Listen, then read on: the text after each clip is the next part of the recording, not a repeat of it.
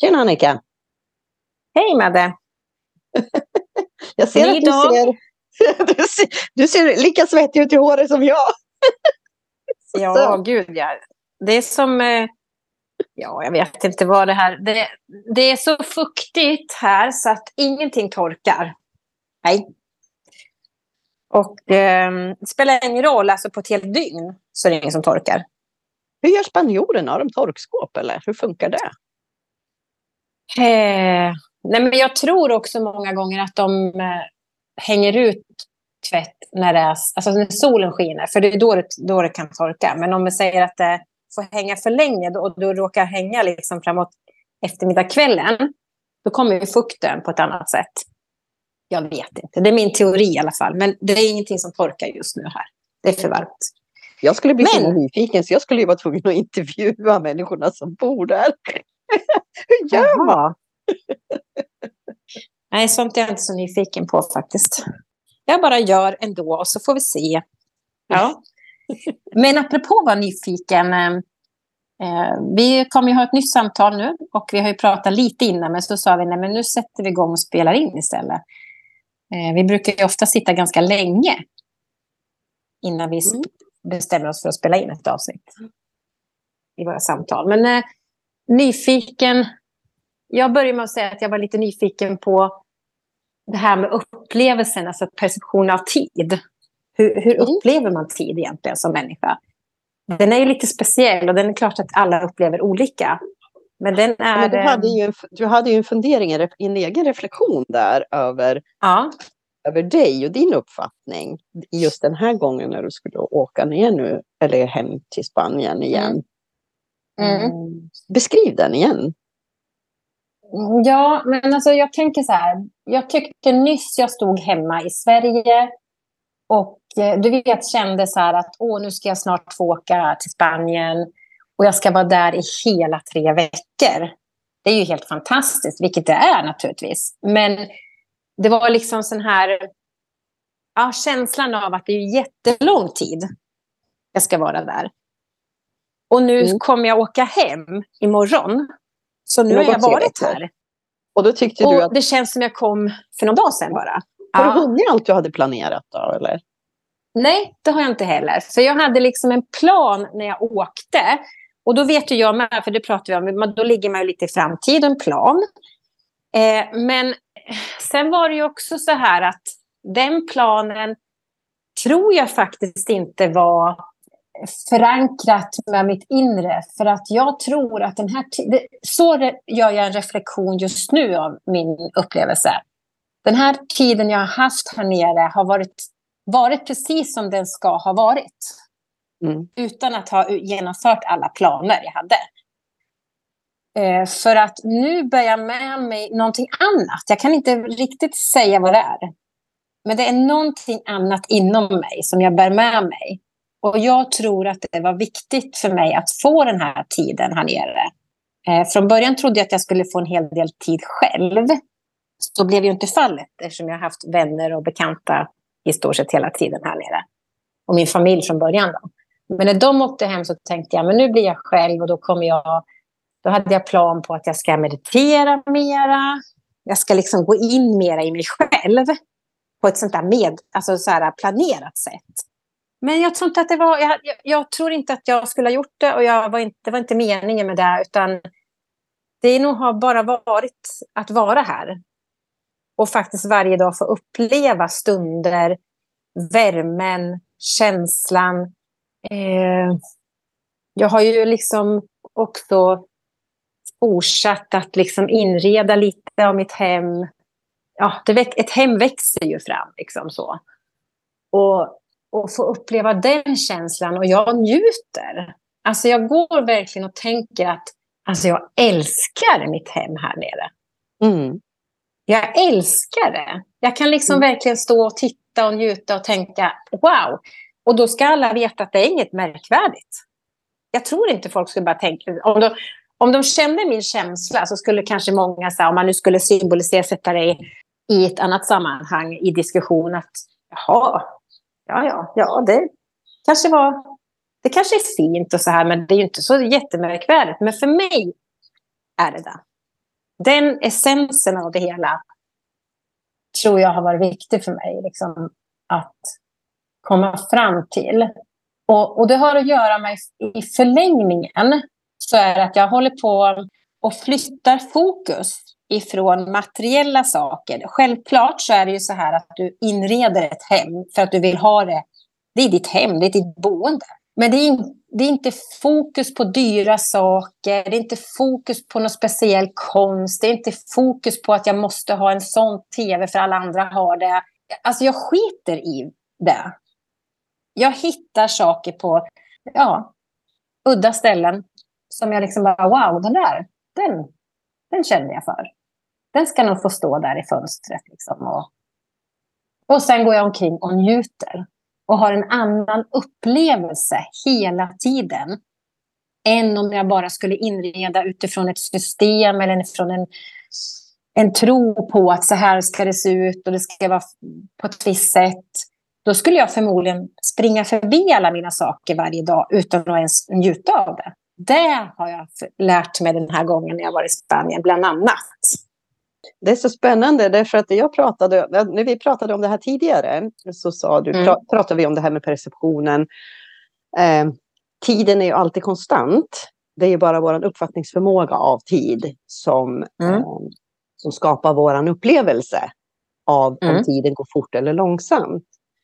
Eh, mm. och det du beskriver det är ju om det här att ja, jag låg i framtid. Jag hade planer, jag har visioner, jag har drömmar framåt. Eh, och då lever vi ju inte närvarande med oss själva, vilket innebär att jag hör inte själens vägledning, alltså min inre guidning där. Utan då, då är jaget igång lite grann liksom på något sätt och lever där framme. Eller är själen med och försöker vägleda mig framåt? Vad är vad? Liksom. Och det där är ju inte lätt mm. alla att få grepp om. Eh, och eh, där går vi vilse, det tror jag vi alla gör. Vi kan aldrig vara hundraprocentigt säkra på att det är själen som guidar mig liksom, framåt i livet. Jag hörde dina planer innan du åkte och de var väldigt mentala och fyrkantiga. Och då tänkte jag att ja, det här ska bli jättespännande att se vad det blir av det här. Mm. Eh, mm. För att när du beskrev dem för mig så handlar det om Annika dåtid, liksom så som, som jag har upplevt dig tidigare eh, när jag har känt dig. Och det som du har mm. gjort istället nu, det är ju liksom att det blev inte alls som du hade tänkt dig i din framtidsplan. Men själen har gett dig precis det du behöver och du har varit lyhörd. Därför att du har använt de här tre veckorna till att reflektera kring dina upplevelser. Att bygga sitt hem är en blueprint av den du är just idag, här och nu. Vad du dras till för saker till exempel, eller hur du möblerar ditt hem. Eller, alltså allt det här handlar om mm. att skapa på utsidan där du är mm. på insidan. Så mm. egentligen är det det som du gör. Så när du tittar dig omkring, mm. så titta på vilka färger du har valt, hur du har placerat dina möbler. Du vet mm. allt det här. Mm. Så att egentligen så har ju själen lett dig precis dit där du behöver vara. Och att du har överbelastat nu med folk som har varit hos dig hela tiden. Liksom. Det, det var ju en hjälp för dig för att du inte skulle tro att du ska lägga krav på dig själv att meditera, sitta stilla, inre upplevelser. Du vet det här som jag ofta pratar om. Att för att lära sig att höra sin inre röst, för att höra sin själs guidning så behöver du lära dig att känna hur är jag i kontakt med den. Och meditation är en, ett steg för att stilla ditt sinne. Medan för dig har sinnet stillats genom att vara aktiv men ändå reflekterande. Mm. Och vet du vad, nu önskar jag att man hade en så här... Inte, jag önskar inte att folk fick se hur jag ser ut, för det är inte det. Men jag känner att jag sitter och ler och nästan skrattar och känner mig lycklig när du pratar. Därför att det är precis det. Och det är så jäkla häftigt. Alltså det här när man, när man jobbar med sig själv och förändrar och går emot en harmoni och en frihet. Och en, alltså det här som vi pratar ofta om i vår podd. Mm. Eh, medvetenheten. Och, och som jag sa till en kompis idag, eller min vän här på, på förmiddagen, vi pratade också om, mycket om det här. Alltså det, utesluter inte att livet kommer att knacka på. Jag kommer också ha förluster i mitt liv i framtiden. Jag kommer att ha sorger. Men jag kommer att vara rustad på ett annat sätt när jag har mig själv i mer intakt. Än om jag lägger ut mig själv till liksom andra som ska styra mitt liv eller bestämma eller tycka och tänka. Men så det här är jättehäftigt. Och det jag vill då säga när du pratar om färg, jag skulle vilja fråga då, för jag är inte sådär jätteduktig på färger. Men här vill jag visa, jag vet inte om du ser Madde, men... Jo, jag ser. En lampa ja. med en orange tonad eh, ja. lamp, eh, lampskärm. Blommor i samma färger, vit och lite gul, orange ser jag. Mm. Jag ser en hel del Och det är mycket blått och orange. Ja. Och de här tavlorna som står här köpt av en afrikan här nere. Mm. Eller han är kanske spanjor, men han kommer från Afrika. Som man har gjort själv, som också går i det här orangea och lite... Jordtoner. Ja, symbolis... ja, men precis. Mm. Sen har du ju här... Eh, det här var ju från början, jag älskar det. Och sen det har jag liksom satt... målade ja, det... och blåa eh, markiserna och mycket annat. Ja. Bakgrunden är ju, grunden är ju vit i hela det ja. jag ser. Så att eh, alla de här färgerna som verkligen ploppar ju fram mot den här vita basen som ni har där hemma. Ja, men precis. Och sen eh, hittar vi den här tavlan eh, i en Kina-butik här, som vi kallar det för. Och så här, det ja. och, den är ju den svart, är också... eller svart, svart ram, eller? Nej, är den är inte. Den är i eh, också jordtoner, alltså i... Mörkbrun, eller? Sand, bruna, eh, lite gråbruna toner och brun. Ja, men så här är det. Och sen är det ju tre, tre målningar i målningen, om man säger, i tavlan. Eh, mm. med ganska kraftiga svart, vitt och blått mm. i olika färger. Vad, vad jag vill komma med det till, det är att jag... Eh, dels så har jag köpt i kläder och klär på mig nu för tiden väldigt starka färger ibland. Så nu har jag köpt en grön klänning med orange och rosa blommor och sånt här. Mm. Riktigt grön, alltså knallgrön. Älskar den.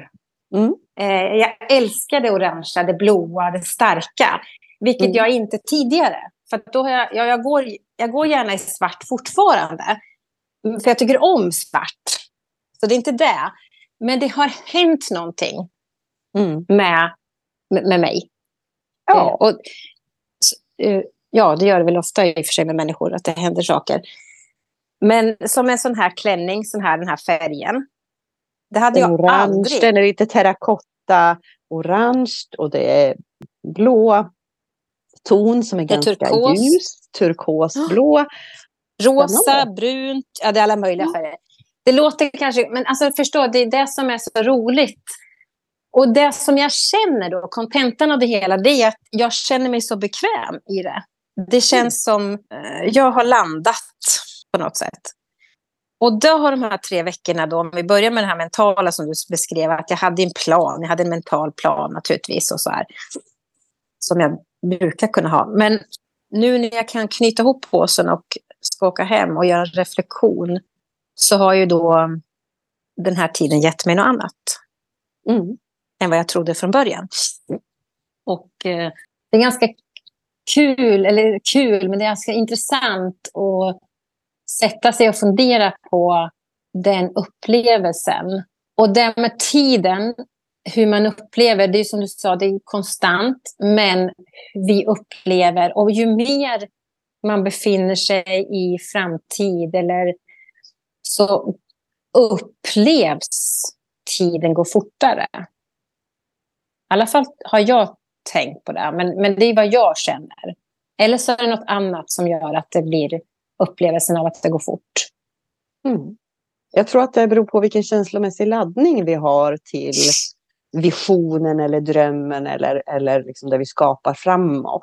Om det är någonting som eh, som väcker en enorm längtan i mig. Alltså det är bara att minnas när man var liten och jultomten skulle komma. Alltså det var ju hur lång tid som helst innan jultomten skulle komma. Förstår du? Alltså du är laddad med en mm. känsla av en enorm längtan, mm. en kärlek liksom framåt. Mm. Och då mm. tror jag att vi tenderar att uppleva att tiden går mycket, mycket långsammare. Medan mm. om vi har någonting framför oss som känns mindre positivt laddat. Jag ska genomgå en behandling eller en operation eller du vet, jag ska göra någonting där framme som inte riktigt eh, känns sådär kärleksfullt laddat. Då tror jag att vi kan eh, tendera att uppleva att tiden går fortare. Det beror Men även på vilken ton jag har som vi pratade om förra gången också. Om jag är en person i, som lever mitt liv utifrån eh, en ton hela tiden som är av nyfikenhet.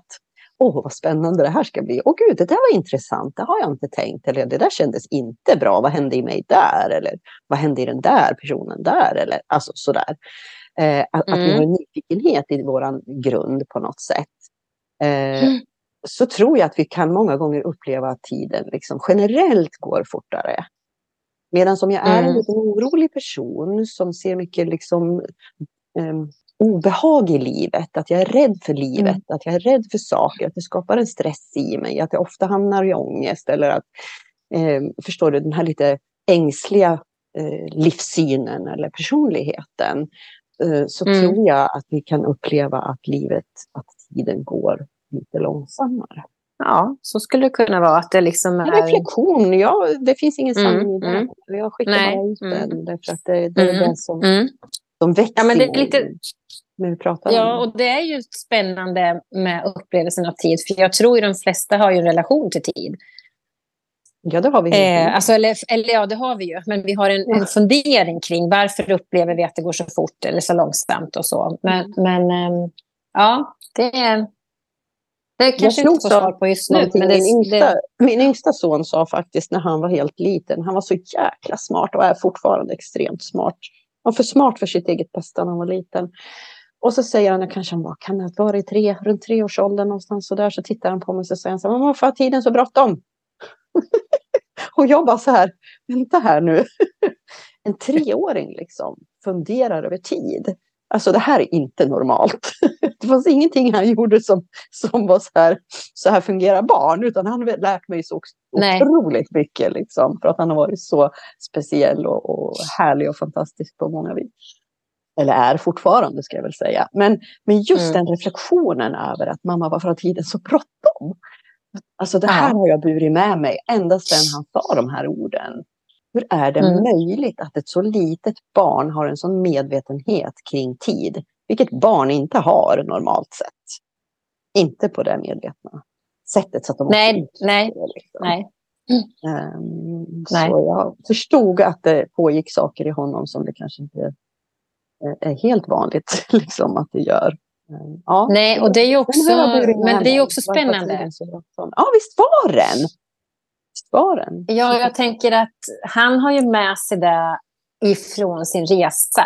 Alltså tidigare, alltså själens ja, resa. Man säger. Han har ju med sig just den uppfattningen eller funderingen. Och så.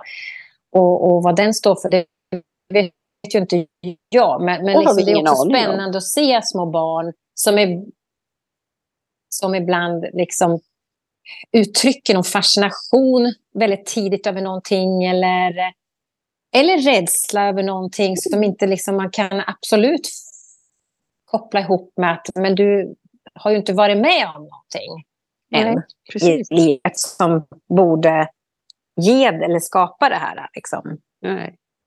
De gångerna blir man ju själv fascinerad. Ja, verkligen. verkligen. Mm. Nu gå tillbaka till din fråga, snabba frågan. Du är så himla snabb, men jag tog med mig den här nu. Att du var så ivrig över när vi pratade om det här vad du gör i ditt hem och att dina kläder har bytt färg. Och, jag sa att hemmet är ju liksom en spegling av vem du är på insidan just nu. Mm. Och du säger här, jag är inte så bra på det här med färg, vad betyder det här och bla bla bla, bla alltihopa det här. Men du behöver ja, ett mm. svar på den frågan, för det handlar inte om färgernas betydelse i det här fallet, utan din reflektion är, det har hänt någonting med mig. Mm. Mm. Det är någonting som är förändrat, vilket innebär att jag dras till eh, nya saker Alltså för dig nu nya färger på dina kläder eller din heminredning till exempel. Det är egentligen det mm. svaret du behöver ha, inte vad färgerna betyder. Så att inte leta efter svar hela tiden, vilket gör att vi många gånger förstör själva andemeningen i dina upplevelser. Ah, okay. Det är någonting mm. som är väldigt, väldigt vanligt för mm. människor. Att man liksom, mm. ja, men varför då och hur då? Alltså att man ja. frågar sönder saker och ting. Vi mm. behöver inte göra mm. det. Vi konstaterar att du har konstaterat att det händer någonting i mig. Det har hänt någonting ja. i mig. Ja, vet du vad Annika? Det gör det hela tiden. Ja, det fattar ju jag med. Rent, alltså att det gör. Men, men eh, Ja, nej, men jag behöver inte ha svar på det. Du behöver inte svara om du skulle kunna ens eh, vad färgerna står för. Men det, det, det var mera... Men det är en sån här normal fråga som jag skulle komma med direkt. Ja, men jag ser ju bara bilden. ja, jag vet. Det berättar ju om dig också. För att du är ju en sån människa, eh, eller har varit en sån människa som mentalt då behöver få förklaringsmodeller på allting in absurdum. Så att du har tappat bort själva andemeningen. Liksom. Och jag får mm. sitta bredvid och bara vänta på det kommer en dag. ja, ja, men så När vi det. landar i att vi inte behöver förstå allting utan vi förstår andemeningen. Och jag vill summera det här lite grann känner jag. att din plan och din vision om din resa och dina förväntningar framåt, liksom så här, de här tre veckorna skulle ge dig. Eh, så är det, jag kan dra en parallell med det här, att många eh, säger så här, ja men jag har ju lagt en beställning, jag har bett universum och, och jag har bett liksom om att få eh, bla bla bla, liksom förändring i livet eller alltså tillgång till någonting så här och bla bla bla bla bla. Och så, och så fokuserar vi där på att, eh, för att vi är människor, och så går vi in och så mm. tror vi att leveransen ska ske på ett speciellt sätt. Alltså det ska levereras mm. på ett speciellt sätt. Så den intentionen och den planen du gick in med, det var ju egentligen det här att eh, komma närmare dig själv, bli mera du, eh, känna att du var mer liksom, i linje med, med dig. Eh, mm. och, och det här, gå djupare in i den upplevelsen. Och det är precis den upplevelsen som själen har lett dig till. Men mm. bara mm. på ett annat sätt än den mm. plan du hade. Och du har varit mm. öppen för det. Och det är det jag vill skicka med nu till dig som lyssnar också. Att skickar du ut en önskan, ligger i linje med vad som är menat på din livsväg så kommer det att ske. Men var öppen för hur leveransen sker. Ibland sker den inte på det sätt som du har förväntat dig. Utan på det sätt som är meningen. Mm. Du har ju nått de här inre liksom, upplevelserna och reflektionerna och insikterna och känslan om att vara mera du och det här. I know. Eh, jo, jag fattar. Och det som är också, också, jag vet ju, jag har ju haft det här tidigare med mig och att jag har ju, jag tror vi har pratat om det förut, till exempel, vi tar exempel meditation. Ja, och då har jag sagt att jag har ju inte tidigare kunnat meditera, eller jag har inte förstått hur man gör det. När någon säger till mig, alltså någon ledd meditation kanske liksom har visat sig. Man ska gå en viss väg, man ska se något visst berg, man ska hamna där eller vad det nu är för någonting. Jag kan inte det. Mm. Jag, jag, är inte, jag, och, och, det har jag förstått nu. Mm. Och eh, tycker att det är helt okej. Okay. Men förut har jag liksom mer eller mindre då försökt att sökt och letat och förstått. Och till slut kanske liksom mer eller mindre slagit på mig själv. Inte slagit så, men, men ändå liksom kritiserat mig själv till varför kan inte jag? För jag vet ju att det är bra. Mm. Eh, så då. Men, men jag har ju hittat mina sätt ja. idag. Ja. Att liksom hamna i tillstånd där jag liksom går in i mig själv och har frid och lugn och, och, och sådana saker. Och, och så vi är ju olika. Ja, och vi behöver olika saker olika dagar. Eh, för, för det vi egentligen gör, det är att mm. hjälpa hjärnan att gå från ett betatillstånd, alltså där våra, vårt medvetande är i en frekvens som kallas beta, eh, mm. som är vårt mm. dagsmedvetande. Alltså där jag mm. interagerar med människor, jag är aktiv, eh, jag är lösningsfokuserad, bla bla bla, bla livet pågår. Och då är vi inte, mm. då kan vi inte höra själen, vi kan inte vara aligned med mig själv. Alltså all, det, den här delen i mig finns inte. Och vi hamnar också där när vi upplever mycket mm. stress i livet, mycket rädslor. Det var därför uh, covidperioden var träningsläger, för människor levde i ett betatillstånd hela tiden. Och då tittar man sig omkring och tänkte, vad fan är det för fel på folk? Har de tappat hjärnan? Kan de inte tänka?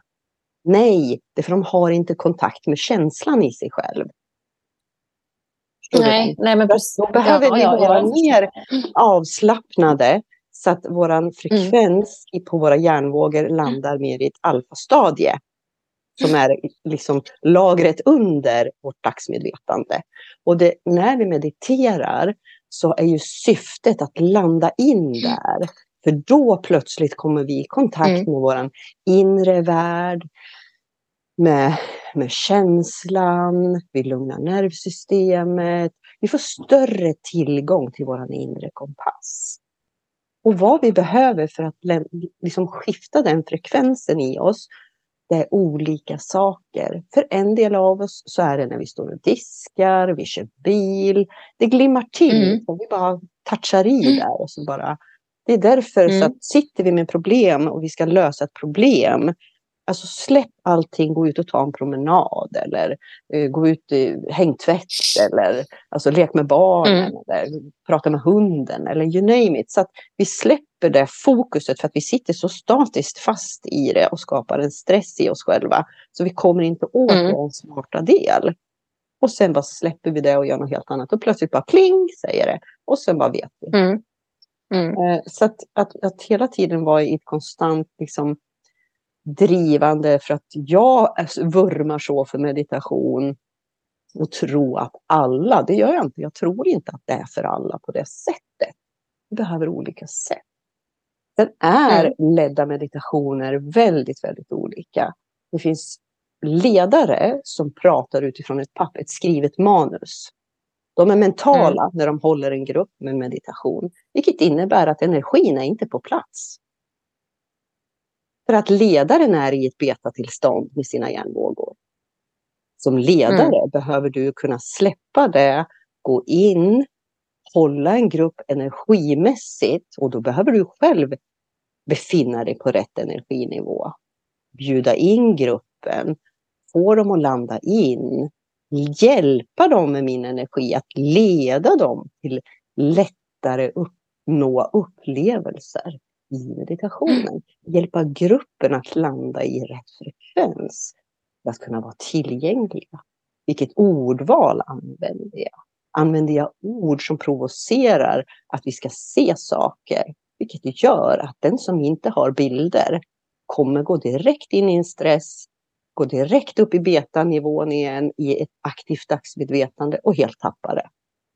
För att jag kan inte se. Jag känner kanske. Eller jag vet. Eller jag hör. Eller jag känner mm. dofter. Förstår du? Man måste vara lite taktisk liksom, i hur. Och när jag leder meditationer, jag har aldrig skrivna meditationer. Har jag en grupp eller jag har ett syfte med en meditation.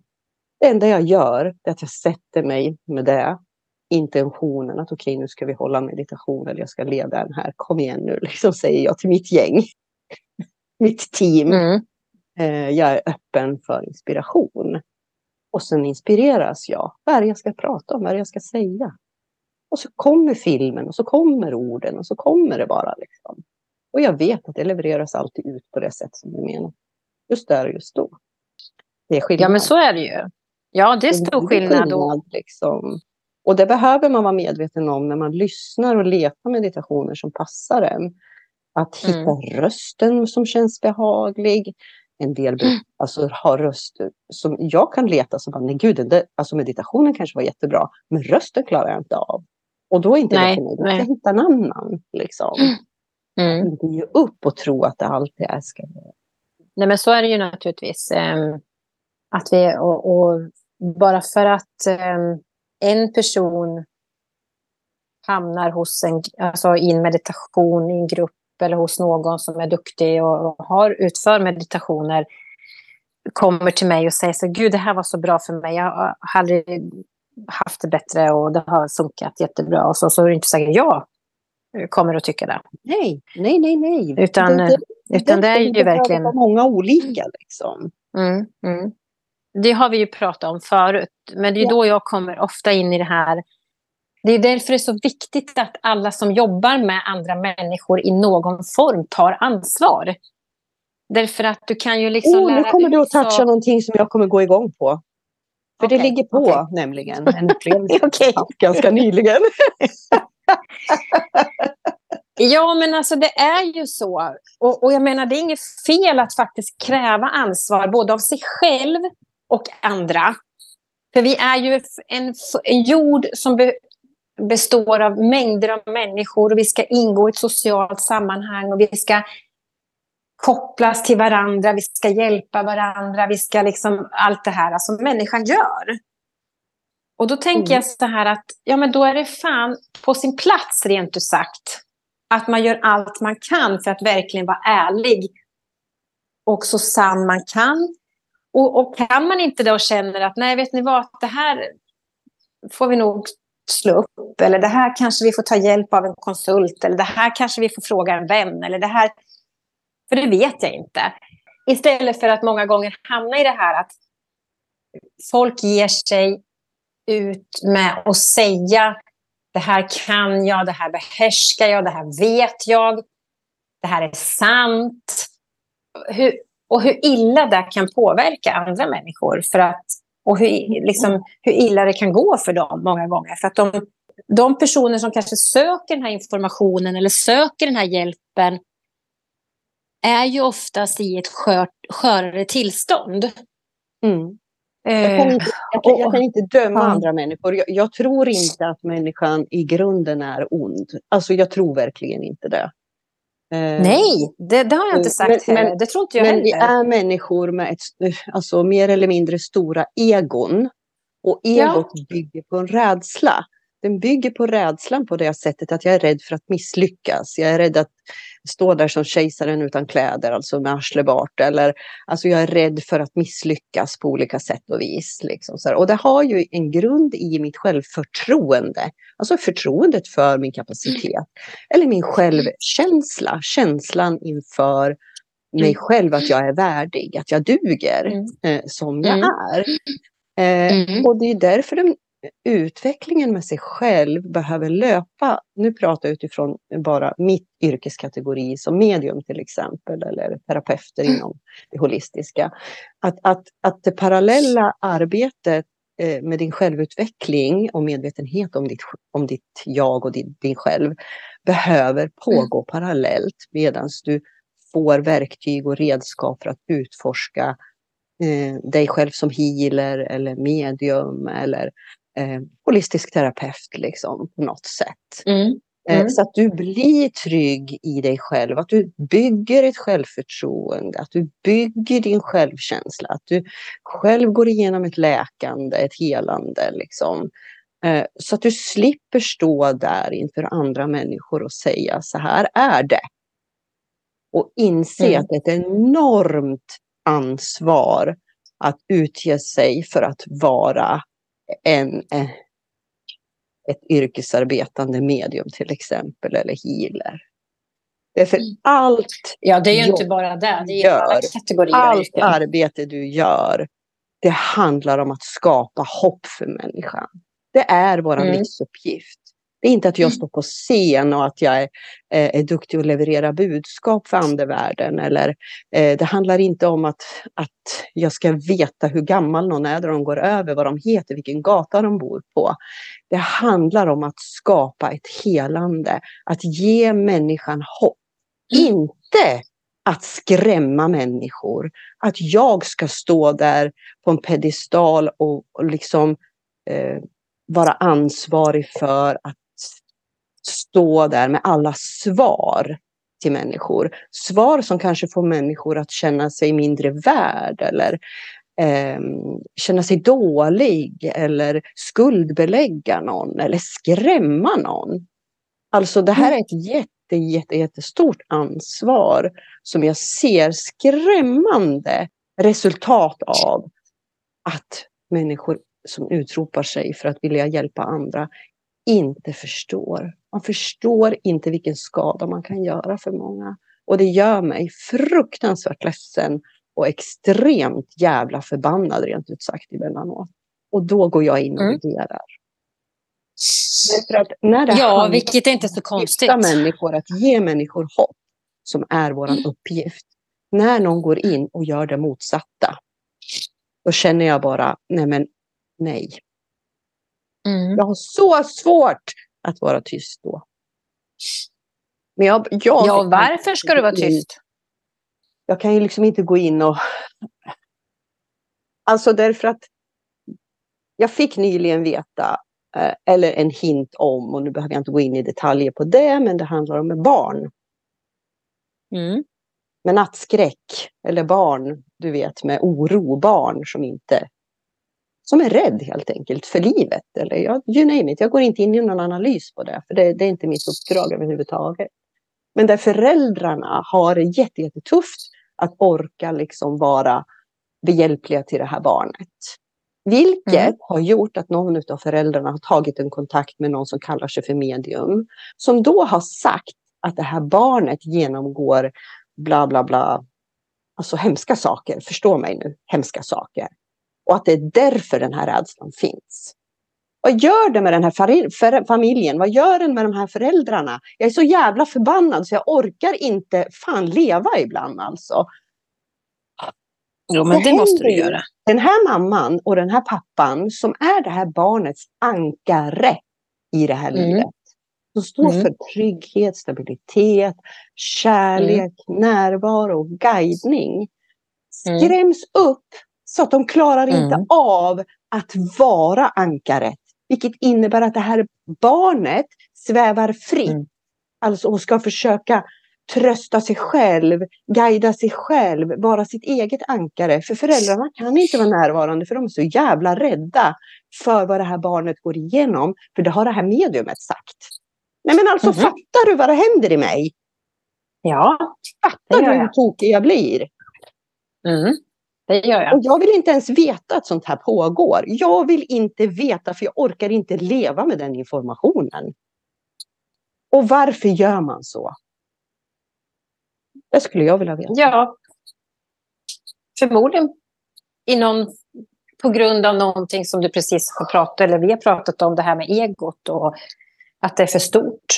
Det är för stort ego som inte är kopplat till eh, kärleken utan den är kopplad till rädsla av någon, någon, form. Någon form. För när man pra vi pratar mycket om rädsla, eller hur? Och rädsla, mm. det är ju liksom, då kan många tänka så här, vadå, jag, alltså, spindlar och ormar och spöken och natt och allt vad det är. Det är inte den rädslan, den, är kop den, den rädslan vi pratar ofta om, den är kopplad till vår existentiella del. Mm. Eh, den ligger ofta på djupet. Mm. Eh, men den går ju få fram och få nys på om man jobbar med sig själv. Mm. Men det tänker jag att det är precis lite, egentligen snuddar vi egentligen hela det här samtalet om det här med att vara människa, springa i det här, nu vet jag i och för sig inte om vi börjar med att säga, för nu har jag tappat vad vi börjar med att prata om, men innan vi börjar prata i alla fall, eller spela in podden, så pratar vi om det här med att folk springer i ett ekorrhjul. Och det har vi ju sagt förut med. Och det gör man ju själv också har gjort i, i livet. Mm. Men när man fattade, när man fattade att det, livet inte var så roligt längre. Alltså det, det, när jag förstod skillnaden. Då kände jag, men vad är det här? Alltså, nu börjar jag känna en frihet. Jag kan andas. Jag har ett värde jag har självbestämmande rätt och allt det här. Och det gör man ju först när man kliver ut ifrån just det här egovärlden.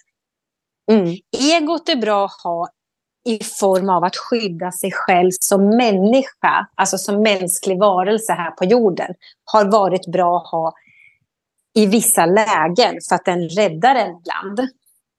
Och den, det är liksom en del av vår hjärna som vi behöver. Eller en del av vår mänskliga del. Men det är inte... Ja, precis. Men det är ju inte...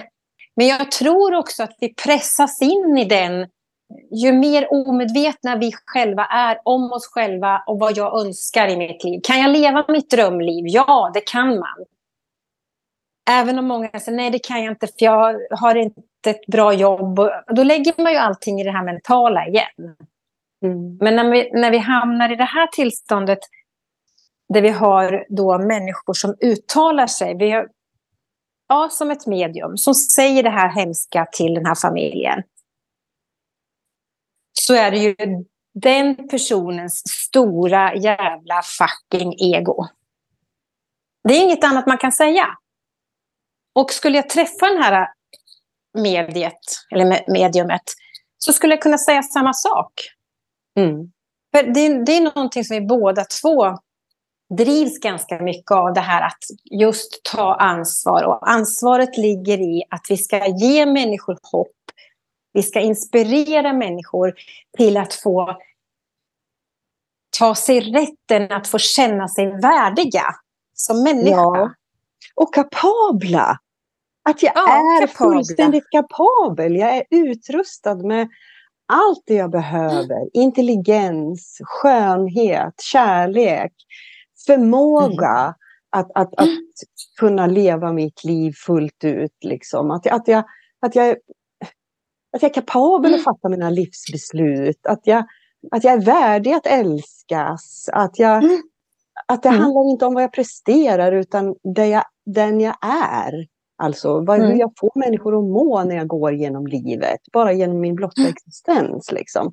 Det, det, det är så eh, jäkla vackert med människor eh, som bara existerar utan att förstå sin egen skönhet många gånger.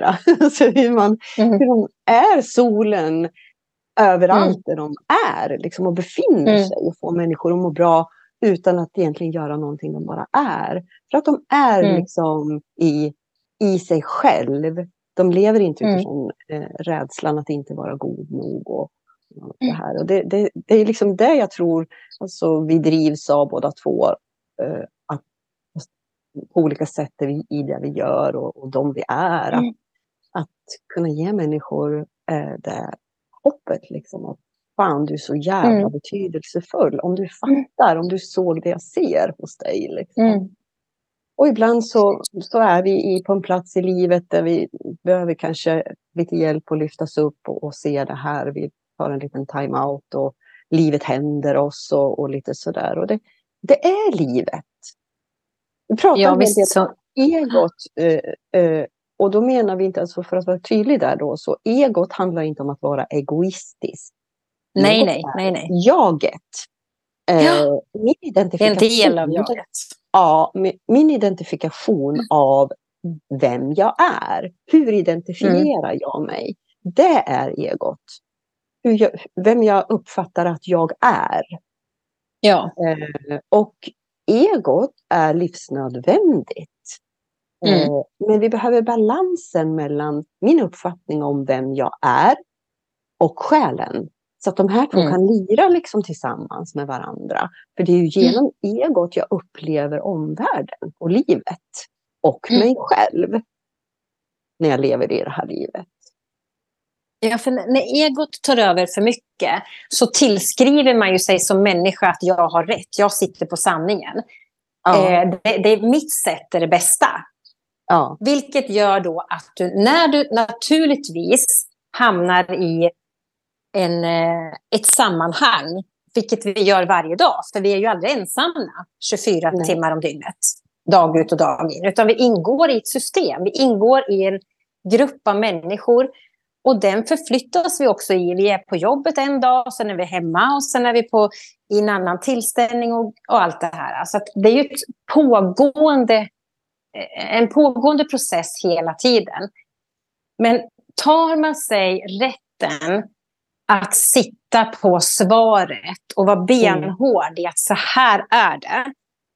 Då ska man veta att eh, du kan påverka människor på ett sånt jäkla dåligt och felaktigt sätt. För du har mm. ingen aning om dem du möter, vad de är i för skick eller tillstånd. Eller energi eller vad det nu är. Det är för att vi alla varje dag befinner oss i olika stadier. Olika mm. energiprocesser, olika tillstånd. För att livet som sagt pågår ständigt, förändras. Hela tiden. Och också Hela tiden. vilka roller vi har, tänker jag här nu. För att eh, om jag har en yrkesroll, som du mm. nu, alltså som en sjuksköterska till exempel. Eh, och så, mm. så ser ju människor på dig, dina vänner och din familj och, och människor du möter som vet vad du har för yrkesroll. De mm. ser ju inte bara dig som en isolerad person, Annika. De ser ju också dig som Annika sjuksköterskan, även i ditt privatliv. Mm. Så att man ja. förväntar sig liksom att svar av dig eller ett råd av dig eller hjälp av dig liksom sådär i sitt liv kanske. Och så är det för, för, för många av oss som har olika yrkesroller. Mm. Eh, för mig så innebär det att jag går inte heller bara till jobbet och går hem, utan mediumskapet, att, att, att vara och verka eh, och jag ha arbets, alltså andevärlden som arbetsgivare, det är, ju att, det är ju ett sätt att leva. Det är ju inte ett sätt att, att gå till jobbet, utan det är ju den jag är 24-7. Liksom, på något sätt.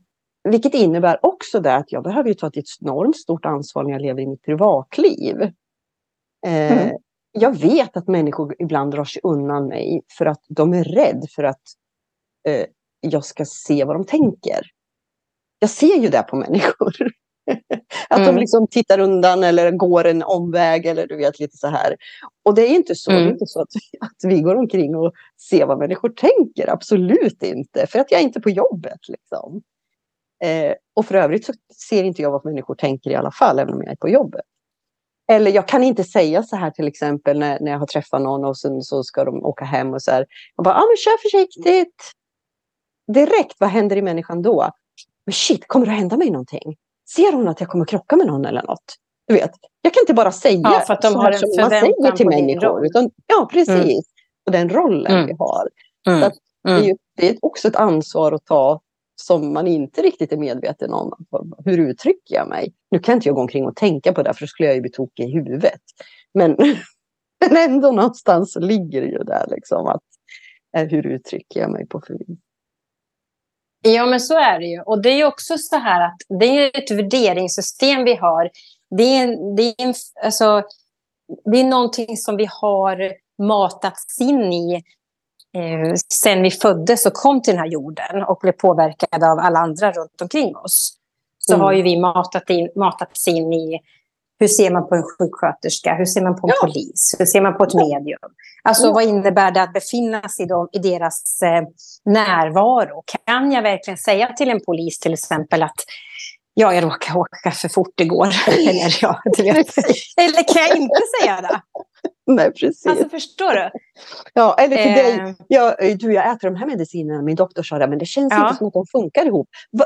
Kan man äta de här tillsammans? ja, men exakt. Typ. Eh, ja, nej men alltså ja. det är ju så. Och det är klart att det är ju mänskligt att det är så. Ja. Eh, eh, men det är ju också så här att när våra förutfattade meningar och värderingar bottnar i rädslor så sitter de ju fast på ett annat sätt. Mm. Eh, än om du försöker vara öppen för, för du har en förutfattad mening. Du har en värdering eh, och den kommer du inte ifrån. Det har vi alla, för att vi är människor. Vi är födda med det. Vi måste ha det, för det ingår lite i vår överlevnadsinstinkt att ha det. För vi kan alltså annars bli attackerade av främmande människor och så. så det är vår liksom, reptilhjärna. Men om den tar över så att du skapar ett helt liv och system kring det här. Då är det ju frågan om vem är du? Och vem mm. styr ditt liv? Mm. Och hur påverkar det dig och alla andra? Det är ju där någonstans man önskar att fler ville vara lite nyfikna på sig själva för att se om man skulle kunna bli lite roligare, humanare, trevligare, friare, skönare som människa. Mm. Jag tänker bara den här krampaktiga rädslan att om jag inte har eh, en tillit till att vara den jag är och att jag älskar mig själv. Eller åtminstone tycker att jag själv är okej. Okay. så. Mm. så. Mm. Om jag inte heller har tillit till min förmåga att prestera i mitt yrke eller i min hobby eller i det jag ska utföra så väcks mm. ju rädslan i mig och oron över de här delarna och skapar på något sätt ett, ett, ett, ett krampaktigt hållande av mm. att kontrollera mig själv. Så att jag ska vara på topp hela tiden för att duga. Det blir fruktansvärt jobbigt att leva så. Det blir så krampaktigt hållande så jag känner i alla mina muskler hur jag bara liksom mm. bröstkorgen dras åt och lungorna knappt får plats och jag får inte riktigt in syret vilket skapar känslor av ångest i mig eller rädd. Alltså hjärtat börjar slå ni vet allt det här. Alltså mm. att hela tiden leva sitt liv därifrån är fruktansvärt ansträngande. Eh, och också där kan en ilska väckas i mig av att mm. ha rätt hela tiden. Nej, så här är det. Mm. Nej, men så där kan man inte tycka. Så där kan man inte säga. Så där kan man inte göra. Så där kan man inte vara. Alltså ha, ha åsikter om andra hela tiden. Därför att jag har det här mm. krampaktiga hållandet att shit, fan det där går utanför mig och min ram. Det funkar Nej, så mm. kan det inte funka. Nej, då blir det skitläskigt för mig. Det här, nej, det, då kan jag inte kontrollera det här. Nu måste jag liksom se till att alla är innanför den här fyrkantiga ramen. Liksom. Det blir ett mm. jätte, jättetufft och jobbigt och ansträngande liv att leva därifrån. Istället för att vara lite mer som barnen, liksom så här nyfiket, utforskande, mm. avslappnat. Att nej, jag vet inte allt, jag kan inte allt, jag kan ha fel, då får jag ändra mig och så får jag lära mig nytt. Mm. Och så får jag prova igen och till slut så kan jag gå. Mm. Och så till slut så kan jag mm. till och med cykla. Till slut så kan jag till och med simma. Alltså till slut kan jag skriva, jag kan läsa, jag kan lära mig saker. Därför att jag provar om och om igen och jag misslyckas om och om igen. Um, ja, du, till slut så kan du även skratta åt dig själv. Eller hur? Hur många och inse gånger gör jag det på en ja. dag? Herregud. Och inse att man inte kan ta sig själv på så stort allvar i de lägena. Nej, nej. Var snäll med sig själv och, och liksom mm. fortsätt att snubbla fram genom livet. För att livet är inte... det finns inga facit. Liksom. Men lever du genom livet med en intention om att vara vänlig med dig själv så är du vänlig med andra och då får vi ett väldigt vänligt samhälle att leva i. Ja.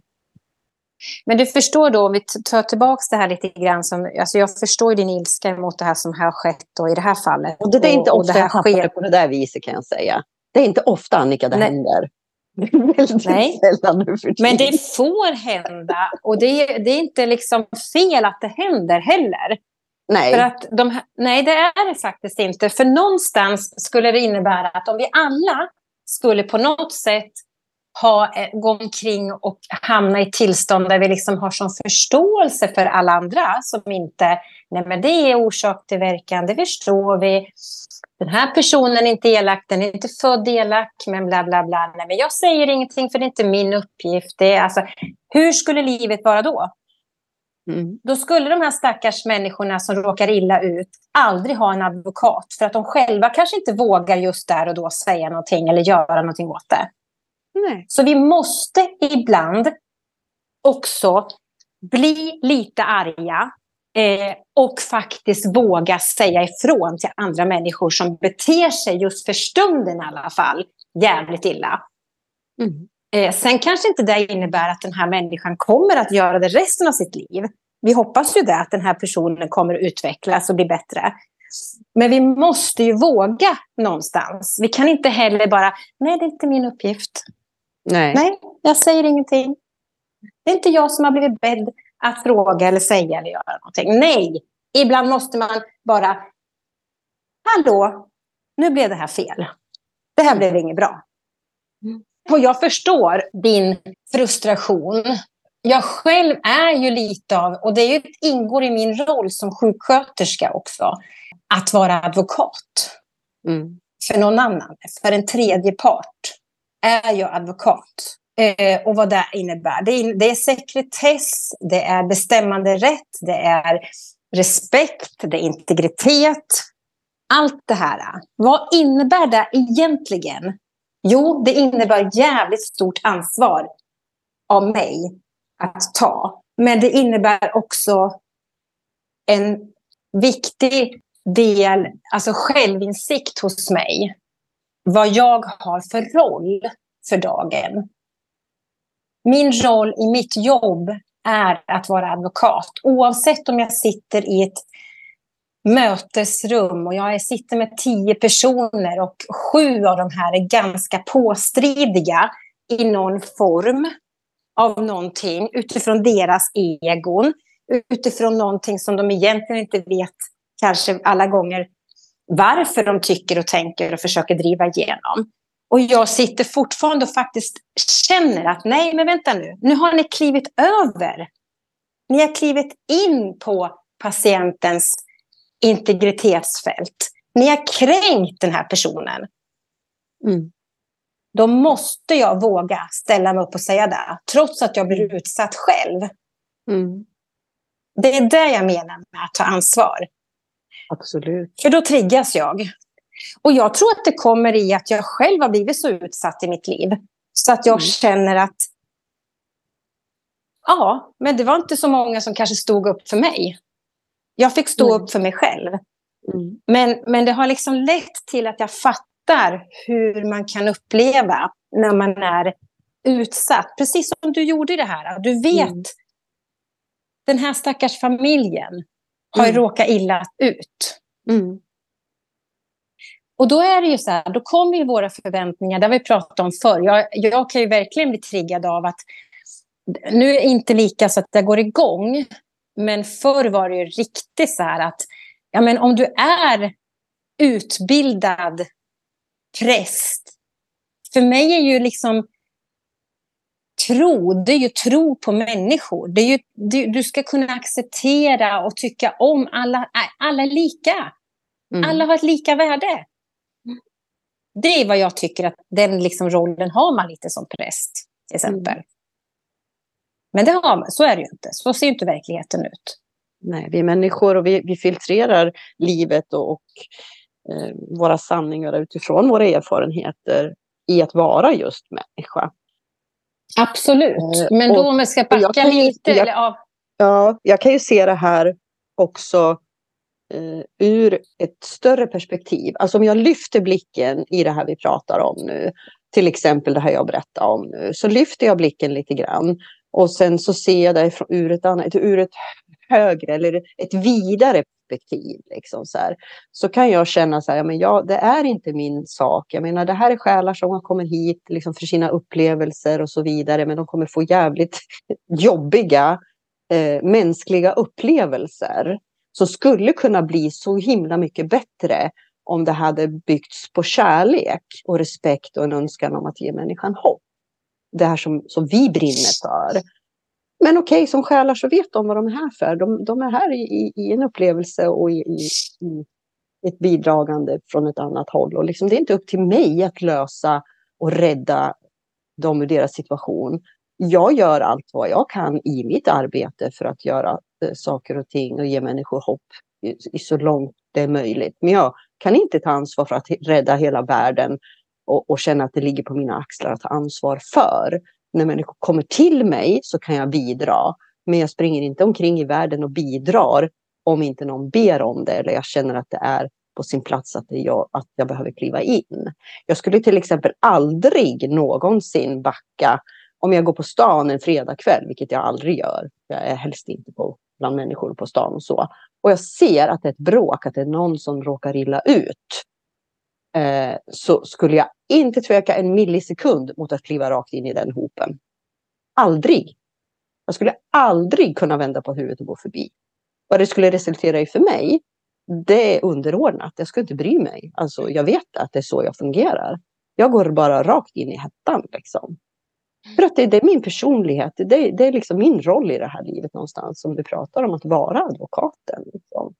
Så att det, det jag gör väldigt medvetna val i när det är eh, min roll att gå in och vara advokat och när det inte är min roll att vara advokat. Sen är jag mm. människa och kan reagera så som jag gjorde alldeles nyss. För att jag blir så jävla upprörd och jag blir så fruktansvärt ledsen eh, mm. över mänskligheten. Precis som du i ditt jobb ibland. Att fan kan människor bara inte kamma ihop sig och vara lite jävla vettiga. Alltså, mm. och det spelar ingen roll vilken yrkesroll vi har utan, utan bara, bara som människor. Liksom. Mm. Jag var med mina barnbarn häromdagen till exempel och, och handla på affären som ligger alldeles nästgårds. Eh, så här. Mm. Och när vi går dit så går vi förbi en farbror som kommer med rullator som jag vet bor på ett boende i närheten här som hade mm. så svårt att gå. Det var så varmt och han satt och vilade på rullatorn, reste sig och så skulle han gå. Hans fötter ville inte följa med och jag bara fick panik. Jag tänkte, vad gör jag? Jag har barnen med mig liksom och så här. Och så stannade jag upp och så frågade hur går det för dig? Behöver du hjälp med någonting? Och så där. Och han sa nej då. Han hade kepsmössa på sig och han skulle ta det försiktigt fram till affären. Och där skulle han sätta mm. sig. Vi går in, vi handlar, kommer tillbaka ut och han har kommit kanske tio meter. Mm. Jag stannar igen och då hade varit två yngre äh, grabbar som cyklade förbi och retas med honom lite grann. Och jag menar grabbar är grabbar liksom sådär. Jag brydde mig inte om dem utan jag bara gick fram till farbrorn med, med mina barnbarn där i varsin näve. Och så frågade jag honom, hur går det? Ska jag hjälpa dig med någonting? Behöver du någonting? Eller du vet sådär. Och han bara, nej jag är törstig. Liksom. Jag bara tittade i påsen, bara, nej vi har inte handlat med någon dricka, men jag har köpt glass. Vill du ha en glass? Ja tack, säger han. Mm. Jag skalar glassen och vi ger den till honom och sådär. Eh, och han står där. Jag tänker, okej, okay, ja, jag får bara be till högre makter om att han tar sig de här sista 50 metrarna fram till affären nu. Liksom, sådär. Mm. Eh, och så går vi därifrån, jag och, och barnbarnen, och, och så där så pratar vi om det där. Att, att, ja, när människor, ibland måste man fråga om människor behöver hjälp. Liksom, så där. Och nu fick han en glass, nu blir han kall i magen och då orkar han gå sista biten till affären med sina trötta ben. Varför har trötta ben? Mm. Du vet, hur det kommer ett så här barn. Så här. Men du vet när man blir mm. gammal och benen orkar inte gå. lite sådär. Vilken tur han hade en sån där att hålla sig i. Man, du vet. Eh, mm. Det här att, att jag dömde inte de här grabbarna. Liksom. Jag gick inte in i den rollen. Utan här handlade det liksom om att visa barnbarnen och, och, och också bidra till den här farbrorn. Att vad kan vi göra för dig? Vi ser dig. Mm. Mm. Och jag tror att det är lite mer det här vardags, vara vardagsmedium eller vardags, vardagsandlig eller vardagsmedmänniska eh, skulle vi behöva till, lite till mans titta på Eh, vad gör jag? Hur reagerar jag eh, när jag möter människor mm. i behov? Eller någon som ligger på mm. gatan där eller alltså någon som jag ser eller känner behöver någonting. Alltså, kan jag bidra på något sätt liksom sådär, när det presenteras framför mig? Eller vänder jag på huvudet och går förbi och tänker det är inte min roll? Eller blir jag rädd om jag ser ett slagsmål och så att jag inte går in i det eh, nej men kan jag ta upp telefonen och ringa polisen? Liksom? Alltså, vad, vad, kan jag bidra med för att vi alla tillsammans kan bidra för varandra när vi behöver eh, stöttning på olika sätt i livet? Liksom. Mm. Mm. Ja, men så är det ju, tänker jag. Att vi, jag menar, skulle vi nu springa omkring och eh, rädda hela världen, då skulle vi inte leva så, orka leva så länge. Eh, det är inte där det handlar om, utan det är mer att just ta medvetna beslut mm. när det sker saker. Alltså vara medmänniska, en mm. sak, punkt. Eh, mm. Men också om det sker kriminella handlingar mm. så säger man ju inte ja till det. Nej. Alltså, det, punkt. Nej. Nej. Eh, eller om någon är i nöd så säger mm. man ju inte liksom, nej men det är inte min uppgift för att den här själen har nog valt att hamna här. Nej, nej, nej. Nej. nej. nej. Så det, det, är, det är liksom där, det är där någonstans mm. eh, man behöver lägga sig och fundera liksom på vad är vi? För vi är ju liksom födda till jorden där vi har liksom ett kollektivt tänk också. Ja. Inte bara mitt ego eller Nej. jag. Du ser det större perspektivet. Liksom. Till ja, exempel men däremot... när det är varmt och det inte regnar. Ställ ut lite vatten till alla våra insekter. Ja. Mm. Det kan jag säga att jag gjorde här i... i vi, vi, har ju, vi, väl, alltså vi har ju så lyxigt så jag väljer liksom stranden eller poolen. Ja, ja, jag vet, men så är det. Mm. Men då satt, Ja, och då satt jag i alla fall vid poolen här i förrgår och då är det ganska mycket fåg, småfåglar ja. eh, som cirkulerar. De väntar väl på att få äta någonting. Och då brukar jag smyga bort till häcken och lägga ut lite sådär, för jag tror inte ägarna till poolen tycker det är så kul. Men det gör jag i alla fall. Men sen hade jag ingenting att hämta och det var så varmt så jag bara till Anette att nej, jag måste, de behöver vatten. Så jag hällde upp vatten i min sko. Ja. så, så ställde jag ut den lite längre bort. Så där står min sko med vatten. och folk som kommer och ska lägga sig i sina solstolar, de kliver av den där skon. Med vatten. Men, jag, men liksom, så, det, det, är det lilla man kan göra. Ja, det är stort. Det är stort. Det är inte litet. Det är stort för, för de eh, fåglarna som behöver det. Liksom. Det är stort. Jo, ja, men det är liksom ett alltså det är ingenting som jag behöver. Och förstår du, det är inget jobb. Det är, liksom... det är ingen stor insats från dig, nej, men det är av stor nej. betydelse för mottagaren. Och vi ja. vet ingenting om mottagaren när vi tycker att Nej. vi inte har bidragit någonting. Vi vet ingenting om vad det betyder för den mottagaren. Nej. Att titta på Nej. någon och säga hej till någon. Att mm. liksom det, här, det kanske är uh, det enda den personen har blivit sedd på ett mm. halvår. Mm. Alltså fatta, vi vet inte det. Nej, och det finns faktiskt en, eh, en anekdot i, i, i, livet som... Det var ju, jag var på en föreläsning och det är inte jag, så det är inte jag som har berättat det här utan det är ju eh, Micke heter han, tror jag, om jag nu inte säger helt fel, som har... Han har föreläst ganska mycket i livet. Han sitter... Han har inga ärmar och inga ben. Mm. Han brukar föreläsa. Jag tror ja, att han heter det. Jag känner till. Ja. Jag känner, nu när du säger så, så vet jag. Tror att jag vet. Mm.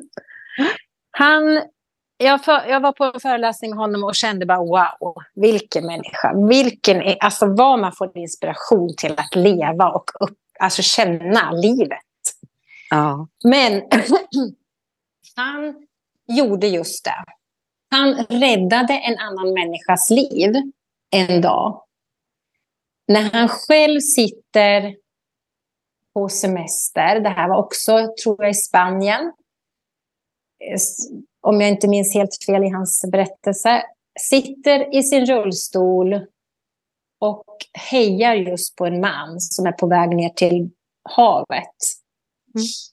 Och eh, tittar honom i ögonen och säger hej, hej, liksom så här och ler. Och han går ju vidare, den här mannen. Så det var inte så mycket mer med det just då. Men sen blir han uppsökt av den här mannen som berättar just då att han var på väg ner för att ta sitt liv. Oh. Men när han möter hans leende och ett hej känner han liksom att men gud, här ska jag gå ner och ta mitt liv. Här sitter det en, en ung kille utan armar, utan ben och bara strålar livet. Ja. Det fick honom att någonstans börja titta på sitt eget. Jag tror att han berättade också, den här mannen, att han hade suttit sen i flera timmar vid havet. Liksom så. Men mm. alltså att det var...